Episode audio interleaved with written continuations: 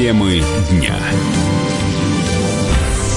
Вы слушаете радио «Комсомольская правда». Меня зовут Валентин Алфимов. Центробанк получит право э, блокировать сайты мошеннических организаций. Такая функция станет доступна для регулятора уже осенью этого года. Как рассказал один из авторов законопроекта, председатель Комитета по финансовым рынкам Анатолий Аксаков, Банк России сможет останавливать работу сайтов нелегальных финорганизаций без суда. Центральный банк уже сейчас мониторит работу нелегальных финансовых институтов через определенные процедуры с помощью Роскомнадзора блокирует сайты недобросовестных участников. Выявляет, информирует прокуратуру, прокуратура через суд проводит решение, решение, соответственно, выполняется Роскомнадзор. Но, к сожалению, это все-таки время. Зачастую надо действовать быстро для того, чтобы пресечь возможность формирования пирамид. Поэтому появилось такое предложение законодательно предоставить право Центральному банку без посреднических институтов обращаться к Роскомнадзору. Такая инициатива уже вызвала возмущение в МВД и Минкомсвязи. Как рассказал партнер юридической компании э, FMG Group Михаил Фаткин, э, нецелесообразно смешивать функции регулятора финансового рынка, правоохранительных органов и судебной власти. Если мы говорим о сайтах мошеннических организаций, то есть организаций, которые совершают преступления, то основная задача со стороны государства – это пресечение и вскрытие преступлений, в частности, поимка преступников, а не то, что Центральный банк просто будет закрывать пачками по 100, по 200 сайтов в день. А деятельность преступников пресекаться не будет, она будет продолжаться, рост она станет более изощренной. По моему мнению, Центральный банк, если он обнаруживает такие сайты, то он должен в тесном взаимодействии с правоохранительными органами поработать по выявлению самих преступников и их преступной деятельности, пресечения. Это первый вопрос. А второй вопрос, что у Центрального банка есть прекраснейшие возможности по борьбе с данными организациями. Это работа в рамках 115 федерального закона антиотмывочного. Центральный банк может с поднадзорными организациями, с банками прежде всего, контролировать переводы средств на счета подозрительных организаций, прежде всего мошеннических организаций. И не допускать в принципе перевода туда денег. Если Центральный банк наладит работу именно в рамках своего нынешнего функционала, то и самой проблемы у нас не будет. Центробанк обладает достаточными компетенциями для выполнения, эм, для выявления организаций, которые могут ввести граждан в заблуждение, в заблуждение и выманить у них, у них деньги, считает вице-президент Ассоциации по защите интеллектуальной собственности «Русский щит» Олег Яшин. Для мошеннических сетевых проектов, использующих интернет, время реакции должно быть ну, 1-3 дня. Это нормально. Мы боремся с пиратством. Не идет речь о том, что нужно реагировать там через полгода, нужно реагировать сразу. Здесь то же самое. ЦБ реализует свою функцию, то есть его задача ограждать граждан от всевозможных мошеннических схем, связанных с финансами. Самый простой вариант, когда это связано с интернетом, повесить плашку, что этот ресурс запрещен на территории России. Это как раз та самая функция забора, на котором висит табличка, что не влезает да, и убьет. Если человек после этого тащит лестницу, делает подкоп под забор или как-то еще преодолевает эту защиту и заходит туда, ну то, что с ним дальше случится, это уже лично его проблема. Речь идет не о том, что каждый сотрудник ЦБ регионального там может внести сайт в черный список Роскомнадзора. Нет, есть определенные руководители Центробанка, это как Генпрокуратуры, там только заместитель генерального может подписывать вот эти вот бумаги на блокировки по экстремизму. Так и здесь будет определенное должностное лицо, которое несет ответственность за то, что оно делает. Если это будет внесено ошибочно, то у данной финансовой организации ничего не мешает выйти в суд, получить решение о том, что это ошибочно, и дальше подать на компенсацию. Согласно нынешним правилам, Банк России должен обращаться в прокуратуру, а она в суд, чтобы заблокировать мошеннический сайт. Если инстанции принимают решение о блокировке, Роскомнадзор вносит э, ресурс в реестр запрещенных. Россияне стали чаще покупать еду в рассрочку. В продуктовых магазинах почти на 5% выросла доля покупок, которые оплачиваются кредитными картами. Такие цифры приводит РБК со ссылкой на исследование одного из крупнейших банков. В прошлом году в рейтинге товаров, купленных в рассрочку, продукты питания занимали только пятое место, однако теперь они поднялись на второе. Первую строчку в рейтинге по-прежнему занимает бытовая техника и электроника. Россияне вынуждены покупать продукты в кредит, потому что у них не хватает денег, считает директор Института социоэкономики Московской финансово-юридической академии Александр Бузгалин.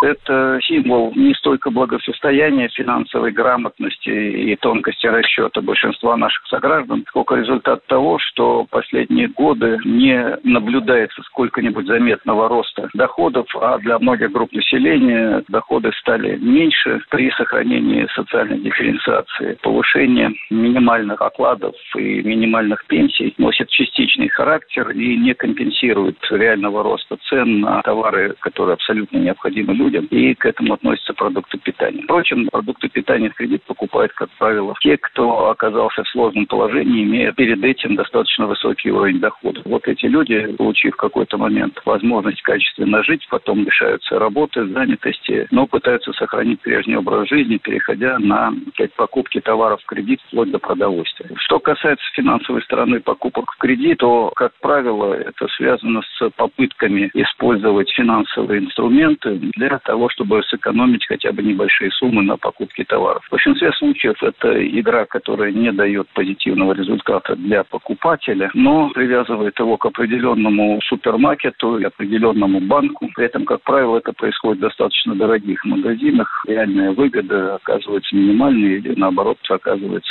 покупатель в проигрыше. В начале года Росстат сообщил о том, что реальные доходы россиян продолжают снижаться. С 2013 года они сократились больше, чем на 8%. В Самаре продолжаются поиски местного жителя Алексея Поспелова. Пожалуй, это самый известный горожанин, с которым хотят увидеться все, и давние друзья, и даже правоохранители. Дело в том, что Поспелов назанимал больше 100 миллионов рублей и исчез. Подробнее моя коллега Вера Цыганкова. Хочешь потерять друга, дай ему в долг. Актуальность этой поговорки разом проверили на себе десятки жителей Самарской области. Миллионы рублей по доброте душевной они дали взаймы своему близкому знакомому, 31-летнему Алексею Поспелову, и остались ни с чем. О таком развитии событий никто из жертв мошенника и подумать не мог. Когда знаешь человека 10 лет, уверен, деньги отдаст. Не может иначе поступить всегда отзывчивый и добрый человек. Поспелову даже дали прозвище прозвище Леха Добро. Только добра от него не дождались. Одного из своих близких друзей он обманул на 3 миллиона рублей.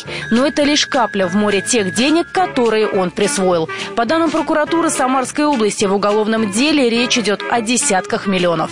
По факту мошеннических действий гражданина в отношении 20 физических лиц органами полиции возбуждено уголовное дело за мошенничество в особо крупном размере. Стоимость причиненного ущерба гражданам в настоящее время оценивается свыше 40 миллионов рублей. В настоящее время осуществляется предварительное расследование, ход и результаты которого находятся на контроле органов прокуратуры. В реальности же масштаб мошенничества может оказаться гораздо больше – 150 миллионов рублей. Источники КП рассказывают, что Леха Добро брал деньги взаймы обычно на покупку автомобиля. Обещал, отдам через пару дней. Потом кормил завтраками, а 12 июня этого года перестал выходить на связь. Только после этого кредиторы обратились в полицию. Теперь некоторые из них пытаются сводить концы с концами и удивляются, как могли отдать мошеннику последние деньги. Все потому, что давать в долг тоже нужно уметь. Как это делать, рассказал генеральный директор информационного агентства «Сам Инвестор» Илья Липкинд. Если знакомый к вам обратился с просьбой одолжить ему крупную сумму денег, то следует детально его выспросить, почему он не может подать заявку на потреб кредит в банк, на какие цели ему эти деньги нужны, спросить, как у него вообще дела с работой, чтобы примерно себе представляет, насколько, в принципе, реалистично то, что он эти деньги вернет. Естественно, должна быть долговая расписка, желательно, конечно, заверенная у нотариуса. Передачу денег лучше производить э, при свидетелях, включить видеозапись на своем телефоне, чтобы потом, в случае чего, было с чем обращаться в суд. Только вот даже расписка не гарантия возврата денег. Если у человека нет имущества, которое могли бы описать и забрать в счет долга, если он не будет работать, то расписка просто станет домокловым мечом в виде исковых обязательств. По словам юриста Сергея Хальченко, давать крупные суммы в долг нужно только под залог. Наличие данной расписки позволит вам выиграть судебный процесс о взыскании денежных средств, но не обеспечит полный их возврат. При передаче денежных средств в долг единственным способом как-то обезопасить себя, взять какое-то имущество в залог, оформить отношения в письменном виде, если это касается недвижимого имущества, это необходимо будет зарегистрировать эту сделку в органах государственной регистрации. Имущества на 150 миллионов рублей у Алексея Поспелого явно не было. А иначе как бы ему поверили и дали денег на покупку подержанной машины. Успешный бизнес по сбору займов с близких друзей лишил мошенника осторожности. Да так, что он обманул и влиятельных людей, в том числе правоохранителей. Вера Цыганкова, Комсомольская правда, Самара. Мы вместе дожили до понедельника. Вовремя рассказали тебе о главном во вторник, среду и четверг. А теперь встречай пятницу. На радио «Комсомольская правда» новая программа. Каждую пятницу в 8.00 Сергей Мардан и Надана Фридриксон. Три часа самого острого эфира. Мардан и Надана. В программе «Опять пятница». Взболтай и можешь смешивать.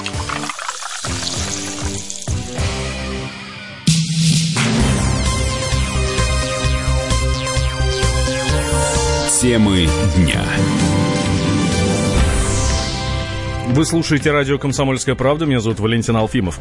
В Петербурге пришвартовалась черная жемчужина. Хорошо, что не синяя каракатица.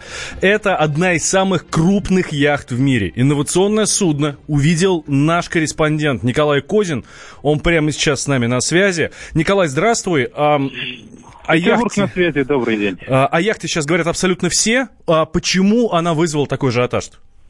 А, я полагаю, потому что черная жемчужина – это, во-первых, крупнейшая в мире парусная яхта. Ее длина составляет 106 метров, даже чуть-чуть побольше. А во-вторых, потому что это одно из самых инновационных, а, один из самых инновационных кораблей, вот так будет вернее сказать. Дело в том, что в ткань парусов в ней интегрированы гибкие солнечные батареи. То есть эта яхта передвигается не за счет а, двигателя внутреннего сгорания, а за счет энергии солнца, ветра и воды. А как же она к вам пришла? Тоже за счет энергии Солнца?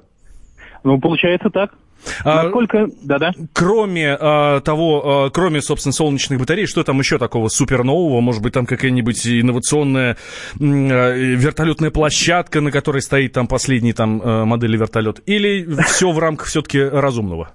Э, видите ли, в чем дело? Э, дело в том, что э, «Черная жемчужина» не только одна из самых инновационных кораблей, но еще и один из самых загадочных. Ее владелец, бизнесмен, банкир Олег Бурлаков, личность не публичная, интервью давать он не любит, на людях показывается редко. Ну и, собственно, нам внутрь попасть, как и нашим многочисленным коллегам, не удалось. Но это, отметим, не причуда владельца, это требование законодательства Российской Федерации, потому что яхта находится в пограничной зоне. Но если судить по данным из открытых источников, там есть 6 кают на 12 человек общей сложности, пляжный клуб, ну и огромные внутренние пространства для хранения всяких интересных вещей. Э, Николай, последний вопрос. Эта яхта выглядит как э, современный такой белый красивый лайнер или она больше условно похожа на Барк Седов, что-то вот из вот такое старое, красивое, э, то, что на нас навевает воспоминания об острове Сокровищ, например? Ну, во-первых, название название «Черная жемчужина» было дано и не случайно, как вы понимаете. Она в большей части своей черная, и паруса у нее черные, поэтому смотрится, особенно на фоне синего неба, это очень эффектно. А она имеет такой, знаете, очень футуристический дизайн, похоже на а, даже не знаю, с чем ее сравнить. Очень изящный узкий корпус, как лезвие ножа или тело барракуды. А, нет, пожалуй, практически ничего общего с старинными красивыми парусниками в ней нет. Она тоже красива, но совершенно по-своему, совершенно другой красотой. У нас есть видео, фотографии, мы вам все покажем. На сайте kp.ru, друзья, смотрите обязательно. А, Николай Козин был с нами на связи, корреспондент «Комсомольской правды» Санкт-Петербург. Завидуем петербуржцам, они могут, по крайней мере, в ближайшее время время любоваться замечательной черной жемчужиной. В Госдуме предложили снизить подоходный налог для многодетных. С такой инициативой выступил депутат Виктор Зубарев. По его мнению, из зарплат этой категории граждан нужно вычитать не 13%, как у всех, а всего четыре. Парламентарий отметил, что льготный режим в качестве пилотного проекта нужно ввести в нескольких регионах страны. Мне кажется, деньги, которые уходят в бюджет, они нужнее вот многодетным семьям сейчас для поддержки демографической ситуации в стране. Подготовка к школе, вы знаете, сколько стоит. А это деньги, которые сегодня уходят э, в бюджет России. Поэтому я-то предложил провести в шести регионах экспериментально. Это там, где многодетные семьи представлены в большем количестве. Тува, Хакасия, Еврейская автономная наша область. Это Курганская, Забайкальский край. Территории, в которых можно также по принципу самозанятых провести такой эксперимент, посмотреть и тогда посчитать, сколько в бюджет поступит, сколько останется в семьях и как это сработает на демографической ситуации, на конкретной поддержке государством многодетных семей. Я считаю, это очень важно. Это касается не только матерей. И отцы есть многодетные. Предложение имеет смысл, если получить льготу смогут и отцы, считает председатель объединения многодетных семей Москвы Наталья Карпович. По ее мнению, нужно идти и дальше, вовсе избавлять таких родителей от подоходного налога. Я вообще за любые меры поддержки семей с детьми, не только многодетных. Мамы не все у нас работают, это коснется не такой большой части людей. Если мы даже сейчас делаем 4%, это коснется достаточно небольшой категории, потому что мама у нас как раз находится либо в отпуске по уходу за ребенком, либо вообще не работающие потом. Мое бы было, наверное, предложение, чтобы депутаты пошли дальше. Просто один из родителей, где воспитывается такое-то количество детей, такого-то возраста, был снят полностью подоходный налог. И вот эти там деньги, которые вычитаются в зарплат, они полностью будут оставаться в семье, что, в принципе, для многих семей будет являться выходом из категории малообеспеченные малоимущие. И уже дополнительные пособия компенсации, которые государство платит, эти семьи как бы за счет этих денег, которые больше, чем эти пособия компенсации, могут получать. Ранее снизить налоговую нагрузку на многодетные семьи в своем послании Федеральному собранию призвал Владимир Путин. Россияне стали больше тратить на мед, испугавшись массовой гибели пчел. Таковы результаты исследования крупнейшего оператора фискальных данных. Средний чек за покупку меда вырос на 20% и превысил 600 рублей. Вместе с ним с полок магазинов россияне сметают пчелиный прополис. Его ценник поднялся на 10%. Средний чек превышает 200 рублей за баночку. Президент Межрегионального союза пчеловодов Александр Кукс успокаивает, дефицита меда не будет полномочия по надзору за ядохимикатами, пестицидами было у Роспотребнадзора. Захотели вернуть себе назад Россельхознадзор. Выбросили в интернет некую информацию, которая не совсем соответствует, и начали пугать народ. Потрава пчел происходила всегда. Ну, сказать, что из-за этого сократилась добыча меда вообще нельзя. Конечно, это все раздуто, но здесь есть другая причина. Э, погодные условия. Вот в течение трех лет у нас, в общем-то, слабый урожай на мед был в некоторых регионах. Вот э, центральная полоса, она хромала и в прошлом году с урожаем. Ну, юг он покрыл все. В этом году всех переплюнул Дальний Восток. Судя по ярмарке, пчеловоды съехались. Ну, мы общаемся, нет всплеска от прошлого, позапрошлого года. Ранее в регионах России зафиксировали массовую гибель пчел. Россельхознадзор посчитал, что причиной стало бесконтрольное применение пестицидов. Радио как книга. Разливает воображение. Но для тех, кто хочет больше, мы ведем свой YouTube-канал. Все эфиры, трансляции, именитые гости, крутые спикеры, громкие заявления и провокации. Бурная жизнь прямо из студии. Радио «Комсомольская правда». Надо и сто раз услышать, и один раз увидеть.